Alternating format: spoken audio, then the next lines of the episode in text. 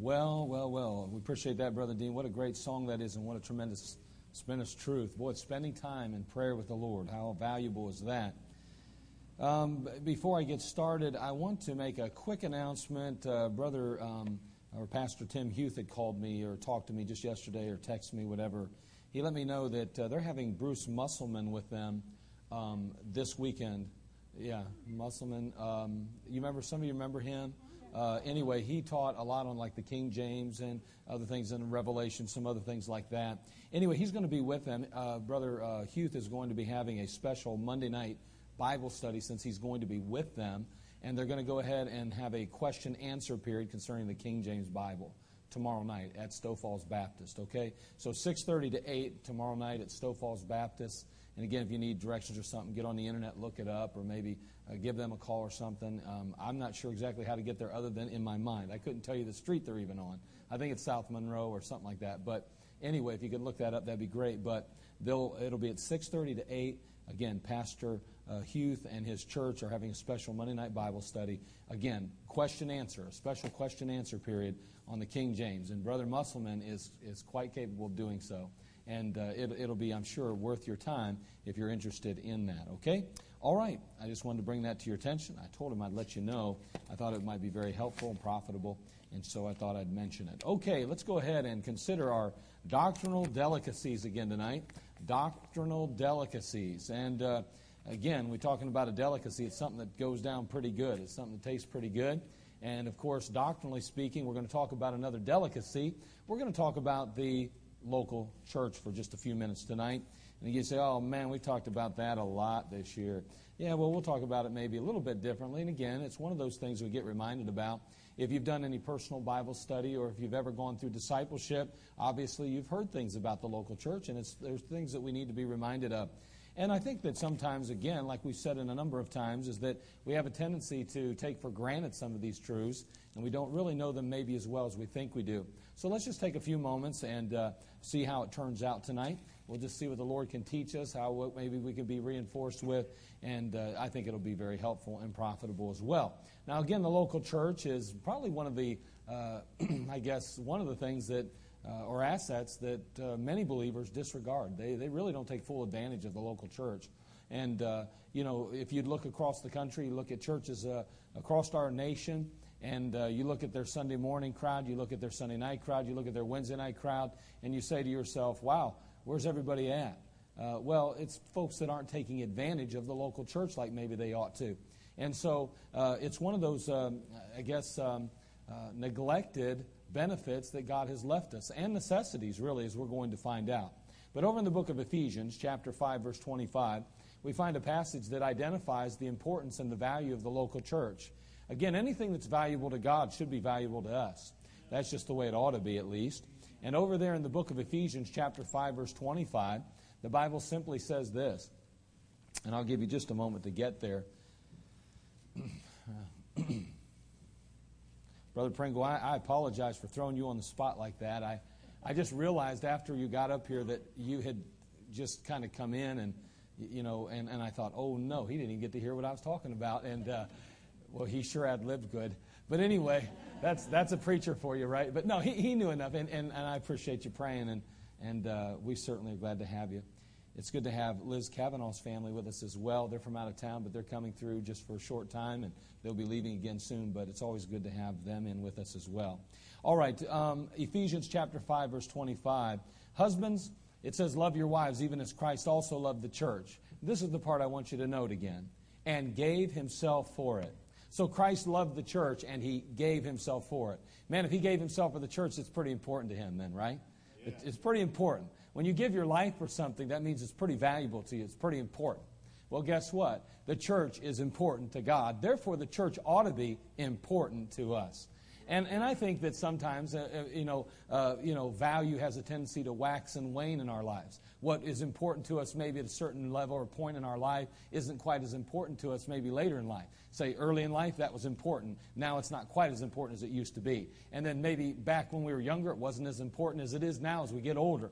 But when it comes to the church, that's not how it ought to be. Because it's important to God then, it's important to God now, and it'll be important to God in the future. It ought to be important to us at all times as well. the church is important. Now, you know, we are to press toward the mark for the prize of the high calling of God in Christ Jesus. So we have a purpose. Every believer has a purpose. And, and, and we're to, to try to strive to reach and obtain that goal. Well, the church is a piece that God has left us, a part that He's left in the Christian life, a so valuable piece that we cannot accomplish that and uh, really do what God wants us to do without the local church. It's just invaluable. And so, as we're going to see, uh, it's just a, a piece of the puzzle that we can't do without. Now, a church, let's face it, is not a building. We know that. We've gathered tonight here at Community Baptist Temple, but the reality is this is not the church, this, this right here. This, the, the physical building, the, the, the physicalness of it. I mean, that's not the building. You know what I mean? Uh, the, the church. It's a building that houses, but it's not the church itself. Um, the Bible says that God's a spirit, and that we must worship Him in spirit and in truth. You can't, you can't worship God uh, it, it, you know, the building itself is not what's going to ultimately bring glory to God. It's, it's the church itself, which is really you and I tonight. We're the church, not the buildings. And that's why it's so important as we're gathered here tonight and we recognize that, you know, we say, well, this is temporary. Ultimately, we'll be over at our new building. But the fact is, and can I just be as blunt to say this? It doesn't matter whether or not we ever get in that other building. We should never, ever stop serving God the way we ought to serve God. We should never lose our intensity. We should never lose our urgency for the gospel of Jesus Christ and the cause of Christ. I, I, mean, this is, it's a little ridiculous today, you know, because as believers, you know, we like comfort. You know, let's face it, these chairs aren't comfortable. So, you know, this just, uh, I don't like going to that church anymore. And, and the carpet's just dirty, and I don't like going to that church anymore. And fortunately, we have a people that have been extremely gracious and overcoming all of these obstacles. But the fact is, is that most believers today put more emphasis on the aesthetics, more emphasis on the comfort than they do the actual fact that the church is the people anyway. If this place burned down tomorrow we had to meet in a tent, we'd still be a church. If we, if we had to meet outside under the stars, we'd still be a church. We don't need a building to accomplish what God's called us to do. Now, it is helpful, it's convenient, it's comfortable, but it is not necessary to do the work of God with a building. You don't have to have a building. People used to say to me when we started Community Baptist Hill, when I started it, uh, my wife and I, they'd say, "Well, you know, you can't, you can't, you can't grow a church in, in a rented facility or a storefront or, in this case, a, a, a senior center. And I, I say, first of all, the building's not the church. It's not the church. So, so you know, um, you know, you're putting way too much emphasis on it. Yeah, but people won't come to a place like that. You'll never grow a church in a place like that. Well, it's funny. We've run 175 in that little place that nobody had ever come to. You know what I'm saying? It's amazing what God did. And you know, and, and so people can say whatever they want, but the fact is that God is in control of His church. And it's not the building that determines or demands how the success level of God, God's success level in a ministry or a church. And so let's, let's not lose sight of what the church is. It's not buildings, that's for sure. It's not a denomination or a group of congregations. It's not that either. Uh, let's face it, the church is are the people. You know, how's that little thing go? You know, um, I can't do it. Yeah, here, how, how's it? Yeah, here's the church. Here's the steeple. Open the door, and there's the people. Okay, and I, and I think that's what the that's what the church is right there. It's there. It's those people right there. Those you know, this little piggy went to market. This one stayed home. It's those guys in there, right? That's the church. All right. That's the church. And so we can't lose sight of that. And you know what? It's easy to lose sight of that from time to time. You know, we walk in the doors of a building and we go, wow, this doesn't look anything like a church.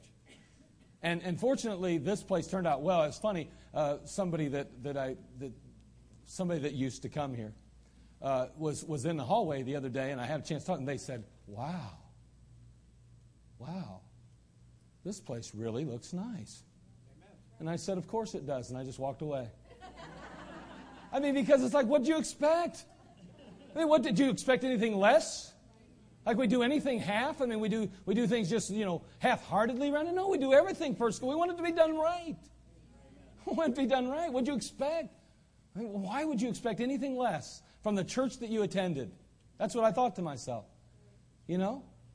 And, and, and again, I'm not bitter at that person by any stretch of the imagination. They're welcome to come back today. We'd embrace them, love them. Man, I'd love to see them back here, matter of fact. But the fact is, is this why would they have ever thought anything less?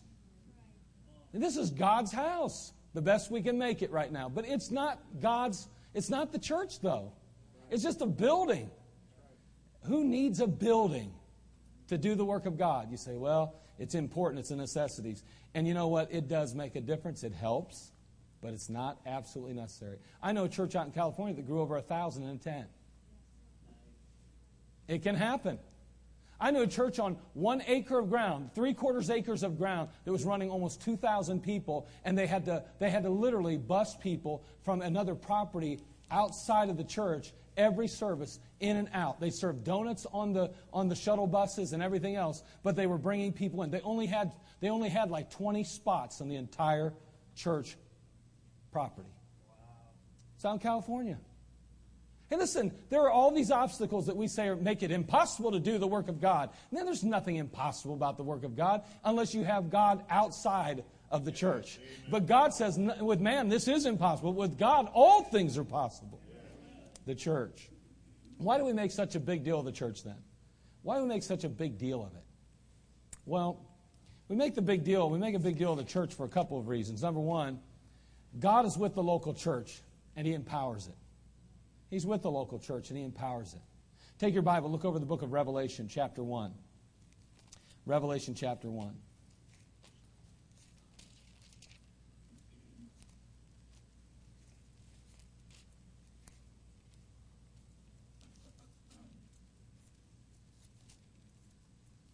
Revelation chapter 1. Don't you love to meet people that love God's house? I mean, isn't that wonderful? I, I, do. I love to talk to people that love God's house. I, I don't want to embarrass anybody, uh, but, but I, I, tell you what, talk to Mrs. Beachy sometime. She, she can't hardly get around at all. She walks around here like a, a, a leaf in the wind. You know? And you think, man, what in the world are you doing, girl? She says, I love God's house. I love being in church. I love God's people.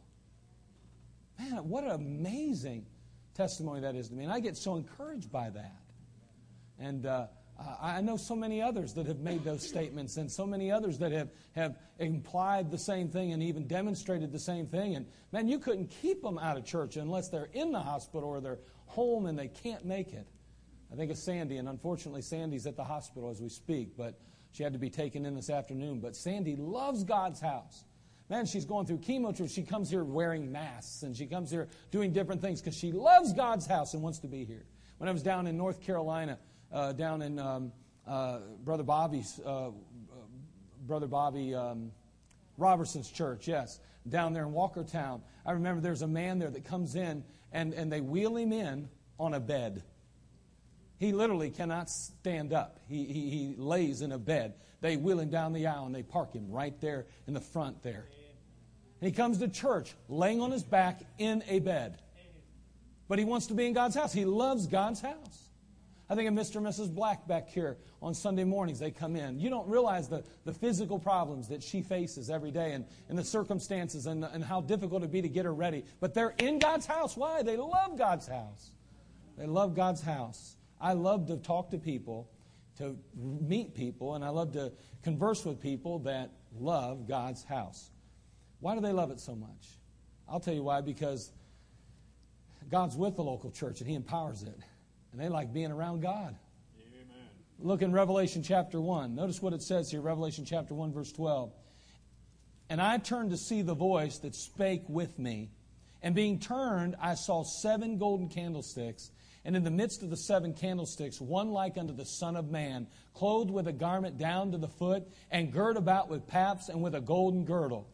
Well, we, we understand the Son of Man. We, we can tie that back to the New Testament uh, Gospels, if you will, and we understand that Christ is being referred to. But notice in Revelation 1.20, we see the candlesticks and so forth, the mystery of the seven stars, which thou sawest in my right hand, and the seven golden candlesticks. The seven stars are the angels of the seven churches. The seven candlesticks, which thou sawest, are the seven churches in the midst of the seven candlesticks, one like unto the Son of Man. In the midst of those churches, there stands the Lord Jesus Christ. Christ is in the midst of the church. Now, unfortunately, in the book of Revelation, chapter 3, we notice there that there's a, the Lord standing knocking. Knocking. He's knocking. That means he's on the outside. That's the Laodicean church. We see him standing on the outside knocking in chapter 3.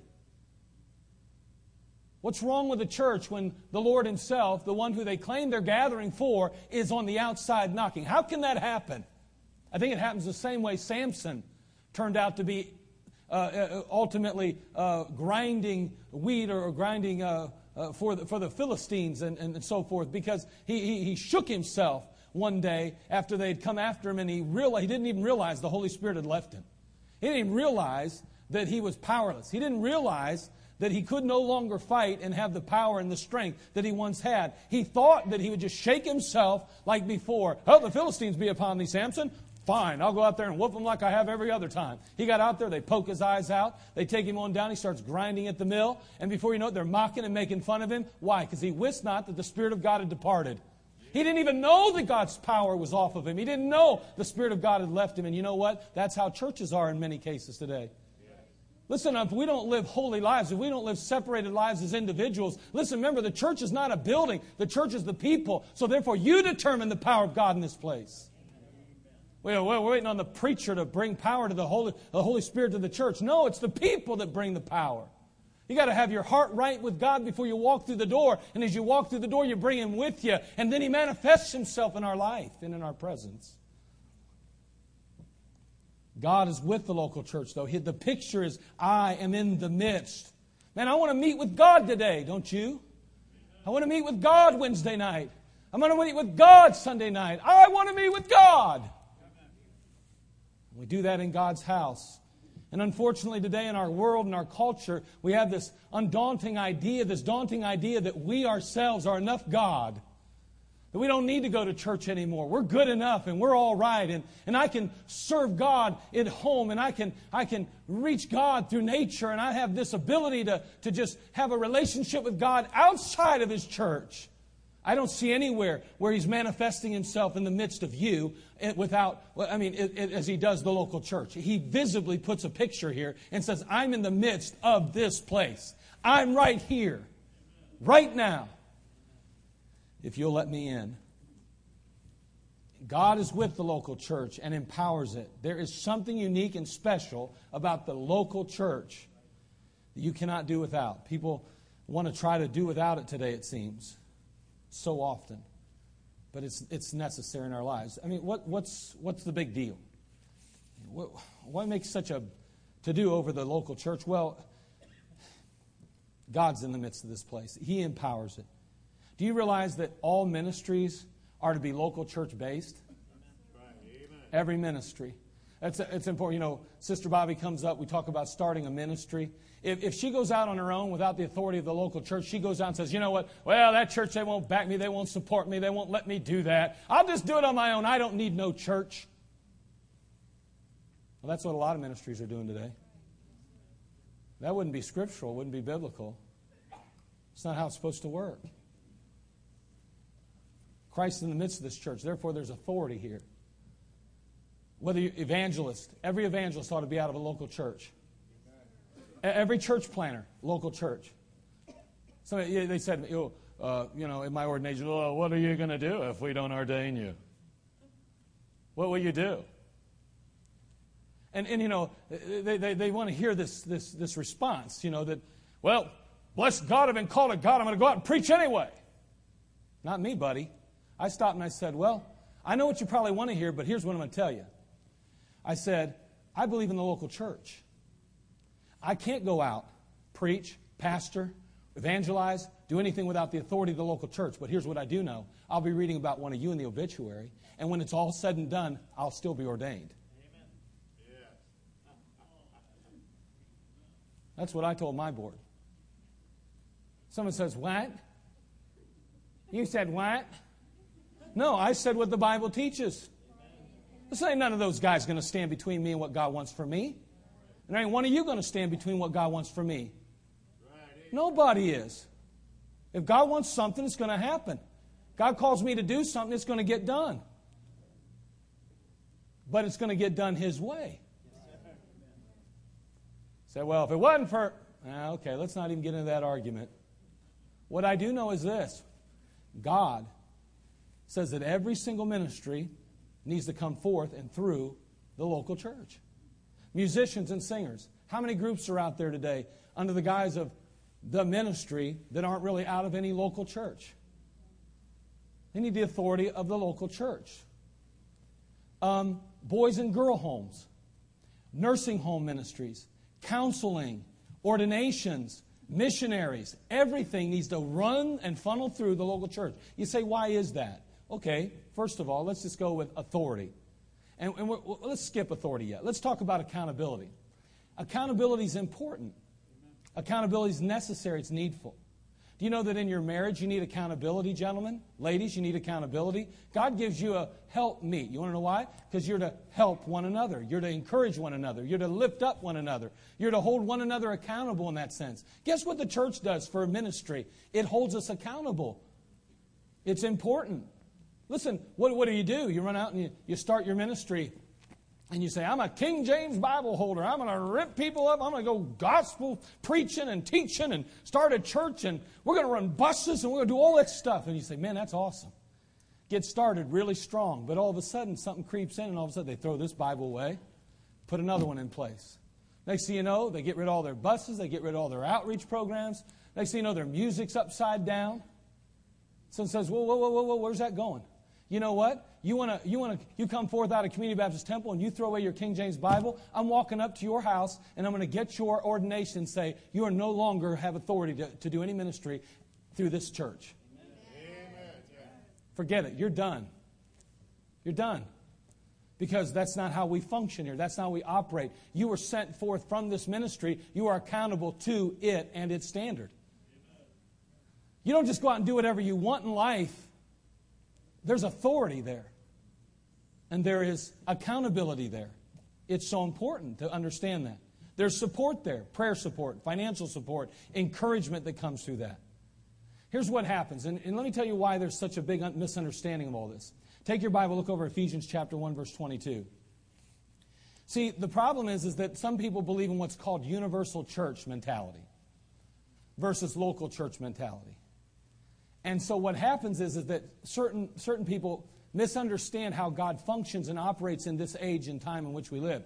They, they forget that although there is the church, there is the local church. Although there's the body of Christ, I should say, there is a local church that God functions through and does and accomplishes his work through. Notice in Ephesians 1, the Bible says this. It says, and hath, verse 22, excuse me, and hath put all things under his feet and gave him to be the head over all things to the church, talking of Christ, which is his body, the fullness of him that filleth all in all. The Lord Jesus Christ is the head of the body. Okay? Now, now listen, we, we, we got to understand some things. You, you got to realize that when someone gets saved, they get baptized into the body of what? Christ. Guess what? We're all baptized into the body of Christ, okay? Now, that, we're not baptized into the body of Community Baptist Temple. We're all baptized in the body of Christ. That means we're all part of one body, right? Okay, I mean, we're not gonna, I'm not going to argue that. It's biblical, it's scriptural. Okay? Now, uh, the only problem is this we don't function as a complete body, the body of Christ. We can't. I mean, I mean, uh, okay, you, you pass away. You don't call any pastor you want that's on the roster of pastors that know the Lord. You call your local pastor. Because he, he, that's how you function. You, you, you grow there, you live there, you learn there, you serve there, you die there even. I mean, this is what we do, but it's local. It's a local church. Matter of fact, in the Bible, God deals with local churches. Every time you look at the Apostle Paul, almost every single time, with the exception of just a few occasions, he's dealing with a local church, a specific church. For instance, he deals with the church at, uh, uh, in, in uh, excuse me, um, in Galatians chapter 1, verse 2. He says, And all the brethren which are with me unto the churches of Galatia. Churches of Galatia, specific churches, local churches. He's writing to them specifically. You notice that throughout a number of his epistles. Now, again, there's the local church, but then there's that body of Christ, okay? So we have the body of Christ. All of us are in it. I don't care if you're in the United States, if you're in Russia, if you're over in Iran or you're down in South Africa, we're all part of the same body, the body of Christ, when we're saved and placed into that body. Yeah. Here's what happens people want to disregard the fact that the entire New Testament was written to local churches. and that everybody's functioning, working, and striving out of local New Testament churches, like this one. And they say, but we're all part of the same body, so therefore we can just kind of, if it's for the Lord, then it's okay. Because we're it's the universal church. We're all just part of one big happy church. So I feel led of God to go start a church. What church are you coming out of? What, what, what ministry is giving and lending their authority to you to go start that ministry? Which one is going to hold you accountable? Well, nobody. I'm in the body of Christ. And my authority is God. I'm a singer now, and, and, and, and I've been to churches, and you know, they never let me really sing the songs I want to sing and do exactly what I want to do. And I'm sick of it. I'm tired of it. And I know God wants me to start my own group and travel and sing my own music and do my own thing. And that pastor over there, he's so, so, so narrow minded in that church, they just have no real vision of what could happen if I could only share my, God, the gospel through song. And he says, I'm just going to go ahead and start my own group goes around to different churches, goes and auditions people. They come on in and sing, and he says, Man, you're a great bass singer. Uh, what church you from? I'm from the Church of Christ over there. And what church you from? I'm from the uh, Church of the Living Saints. And what church you from? I'm from the Mormon Church. Oh, that doesn't matter. Okay, so anyway, we just go ahead, and we're all part of one big happy family, and we're all Christians here. And I just made up that Mormon thing, but that's about as bad as it gets sometimes. And so, I, you say, how do you know? Because I was part of that years and years ago at 18 years of age. But nonetheless, I just want you to understand that everybody comes together. And everybody's all different denominations, different religions, different faiths, different beliefs even. It doesn't matter, but do you love the Lord? Do you know Christ? Oh, yes, I love Jesus. I know Christ. And okay, you're in because we're all part of the body. Well, who's going to determine what we sing? And who's going to determine what we believe? And who's going to determine where we stand? And who's going to determine where we sing? Of course, uh, we do. Oh. And that's how crazy it is. And that's why, years ago, back in the 80s, you'd have buses sitting outside of churches and smoke would be pouring out of the buses. And people would be drinking beer after they got done singing for Jesus. Because there was no local church, no authority there, no accountability there. We're all part of one big body. That's all that matters. No, we're part of local New Testament assemblies. We're local, visible bodies. And we have to function and operate through them. That the whole New Testament is based on that. The Apostle Paul was sent out from the church at Antioch. He didn't just decide to leave on his own. He didn't just take a trip and say, you know what, I've got a, a vision of a new way, a better way. I'm going to go out and do it. Barnabas, you want to follow me? Uh, it didn't work that way. The Holy Spirit spoke to that church. That church confirmed the calling of Paul and out the door they went. People say that's this is not a popular view today. It's not popular at all. You don't know why? Because nobody wants to be accountable to anybody. Everybody wants to do whatever they want to do. But the local church is important because it operates from, from God's perspective. This is God's way, the church. And, and every ministry needs to flow from it. Every ministry needs to go from it. That's why Sister Bobby wanted the, the blessing of the church, the local church. She wanted the men of God to gather around her and pray. Why? Wants the power of God in that ministry. She wants the authority of the local church. and she wants the accountability of it too. We've been meeting for months and months, working out details, trying to make it happen. And God has opened up the door now, and it's just now, after months and months, made it available to us and, and able to us to do, to do go forward in the ministry. God fulfills his plan for our life and the world through the local church.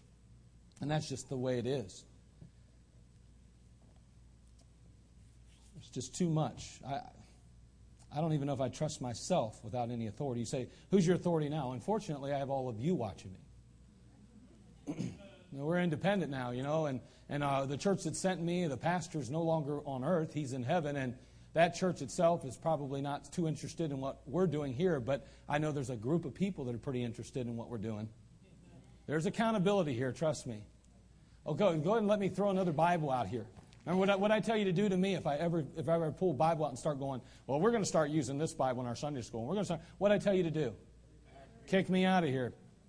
Let me pack my bags and get out of here. That's as simple as it is. You don't even have to ask my permission. I've already given it to you. I'm telling you, you need to understand. Listen, it's important that we hold true to the Word of God, and, and this is so important. What's the function of the local church then? Real basic. Let me give them to you real fast. Evangelize. That's, that's it. That's the main one. Evangelize. That's the purpose of the local church, to evangelize the world, to reach the world with the gospel. It is not. Uh, uh, There's a number of things we're going to look at what the church does, but the real goal of the church is to evangelize the world.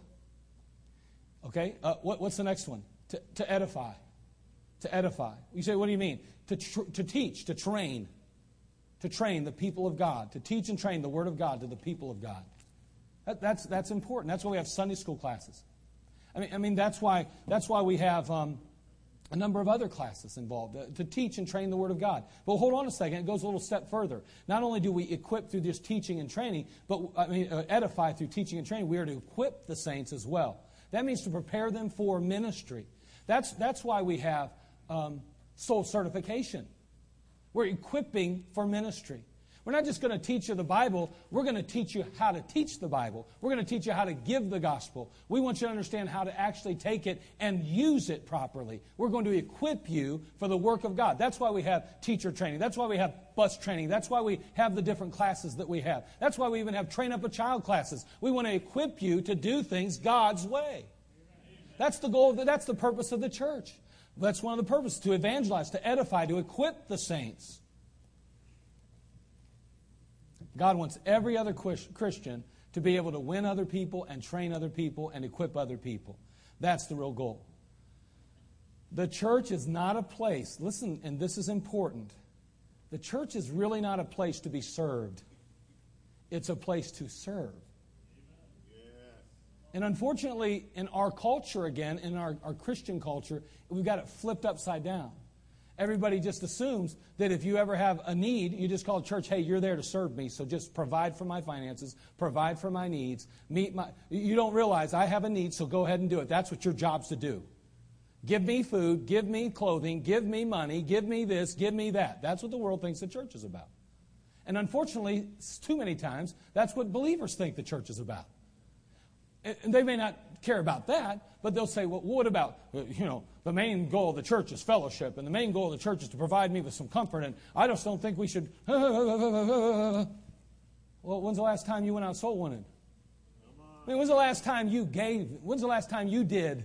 When's the last time you served? That's the goal of the church. The church really is not here to serve us. We are here to serve God through the church. Someone says, Boy, that's a pretty crazy attitude. That's a biblical attitude. Now, now hold on though. Another part of the church is to encourage.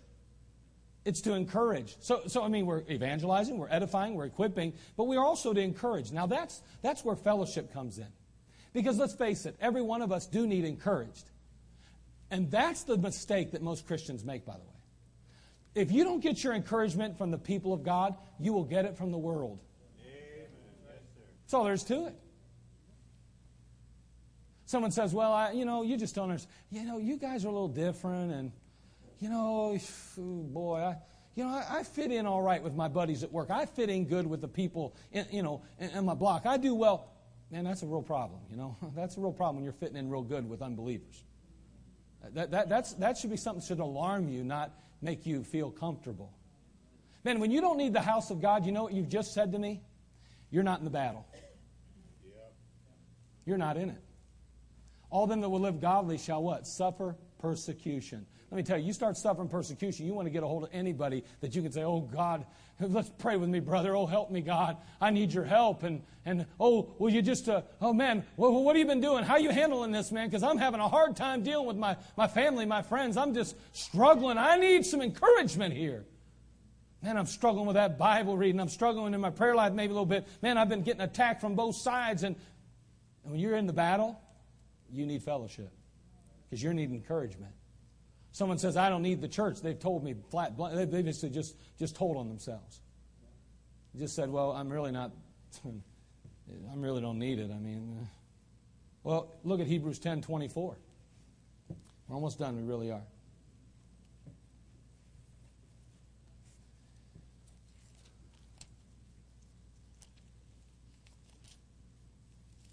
Hebrews chapter 10, verse 24. Boy, do we need encouragement. Watch this. You say, what for what? Well, here it is. And let us consider one another to provoke unto. What's that word? And to what? To love and good works. You, know what the Lord says? He said, you know, we got to consider one another. We, we got to provoke one another to a couple things love and good works. You're going to need that along the way. You're going to need provoked. You're going to need encouraged. You're going to need that. And look at the next verse, right on the heels of that verse.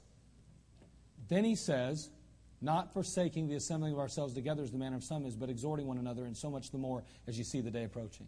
So he's saying, again, it's only going to get harder as we draw closer to the return of Christ to maintain an attitude and a spirit of love and an attitude of cooperation and service. Going to be harder than ever. You need God's house, and I need God's house too, because one of the aspects of it and one of the purposes of it or functions of it is to encourage. I need encourage, don't you? And finally, exalt. The church is to exalt. To exalt who?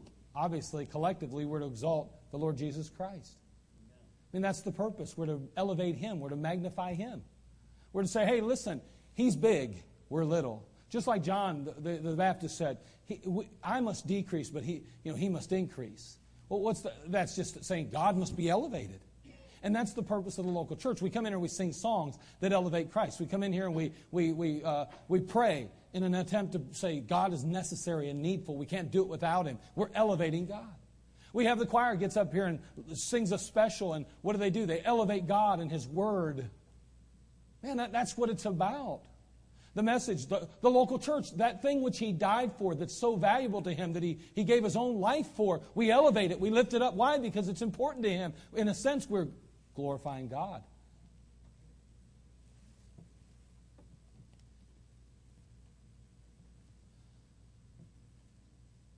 The local church family is there to encourage and strengthen, console, motivate, help, and offer hope and a haven from life's troubles. That's, that's what we are. We're family. We're family. Someone says, Yeah, but I, I don't like all the bickering and. Yeah, you, you got a family? Got any family? You know, they never fight. They never argue. They never bicker. They never complain. Everybody's always so happy. You say, well, I just, the church should be different. It's a family. And you guess what's in the family? Flesh. Yeah, there's going to be issues, and sure there's going to be contention, and sure there's going to be problems. But you don't throw out the baby with the bathwater.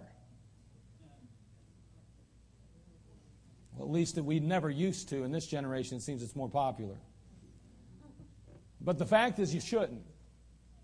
And all I'm saying is the church is God's ordained means to evangelize the world, to edify, to equip, to encourage, and to exalt Himself. God, help us to love this place, to love the local church, to love what He loves, to put emphasis on what He puts emphasis on, and to realize there aren't a bunch of perfect people here. They're just people. And fortunately, we're forgiven if we know Christ is our Savior, and we're on our way to heaven. But that doesn't make us perfect in our attitudes and our actions. God help us to get them straight, to deal with them, to not be a stumbling block to others, to not trip up the young believers, to not try to bring discourse and dishonor to God. But by the same token, sadly enough, the reality is we're family. And we don't always get along like we ought to. We ought to just say, well, that's the cost of doing business in a family. And I'm going to love my brother even when he's all mixed up.